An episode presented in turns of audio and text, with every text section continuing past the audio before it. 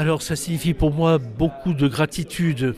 C'est, c'est un mot que j'aime bien employer, mais qui n'est pas très usité d'ailleurs dans, dans le, le langage courant. Mais gratitude à la fois bon, par rapport à ma vocation, à l'appel de, dont j'ai bénéficié, et puis surtout gratitude pour tous les laïcs qui ont, mais qui ont été des collaborateurs qui le sont aujourd'hui, qui m'ont formé, qui m'ont appris à être prêt. Donc je ne peux pas concevoir, et je l'ai découvert, un ministère sans collaborer avec des laïcs ou avec de, de, des prêtres bien sûr, mais avec des laïcs. Donc euh, pour moi c'est vraiment la marque de ces quarante ans. Voilà.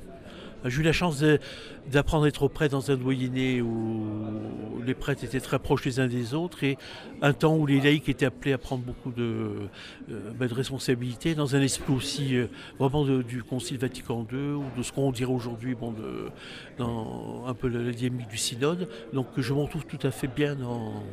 Ouais, j'ai pas vu le temps passer.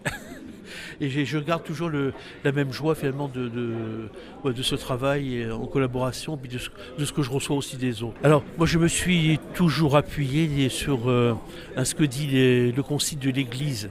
Il y a une très belle définition de l'Église comme peuple de Dieu, au sein de laquelle euh, il y a différents ministères.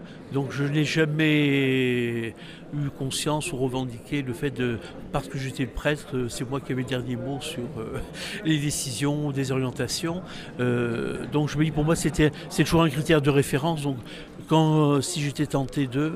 Bon, quelquefois je, j'ai dû le faire parce que c'est, c'était important, mais je me méfie quand même en me disant, pour moi, attention de ne pas donner cette image de c'est moi le patron, vous êtes euh, un des brebis, donc euh, l'évêque m'a envoyé, donc c'est moi qui ai le, le pouvoir de décision. Alors je pense que c'est, c'est pas vrai. On se concerne, on...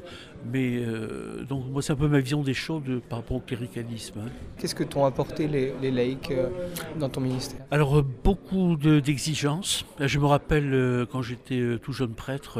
Euh, À la fin d'une homélie, une, une catéchiste, c'était la responsable, est venue me dire « Dis, mon pauvre vieux, on dirait que tu ne crois pas ce que tu dis. » Alors moi, je, je suis quelqu'un de timide, je l'étais beaucoup plus à l'époque, maladroit pour parler, j'ai jamais aimé euh, être en face des gens, donc ça va mieux maintenant, mais à l'époque, j'ai dit, ben, je, elle m'a rendu service parce que personne n'aurait, peut-être osé me dire que mes homélies étaient bon, euh, pas terribles et que euh, c'était pas passionnant, et du coup, ça m'a beaucoup aidé à travailler à les, et à préparer surtout les homélies, alors que bon, j'arrivais peut-être à l'époque tout fou, et bon, hop, euh, je connais le texte, ouais, bon, on va broder, et...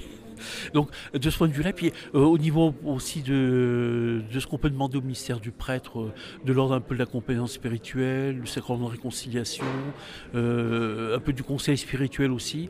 Euh, je crois que j'étais marqué par ça aussi, des gens me demandant pleinement d'être prêtre et donc étant exigeant avec moi de ce côté-là, euh, tout en me manifestant beaucoup d'amitié. Donc euh, je, je, je, je suis très marqué par, euh, par cette expérience-là de... Quand je dis j'étais formé, c'est dans cet esprit-là, donc les gens m'ont demandé ce pourquoi j'étais fait, voilà. Et pas le côté culte, uniquement animation traditionnelle, donc ça c'est important.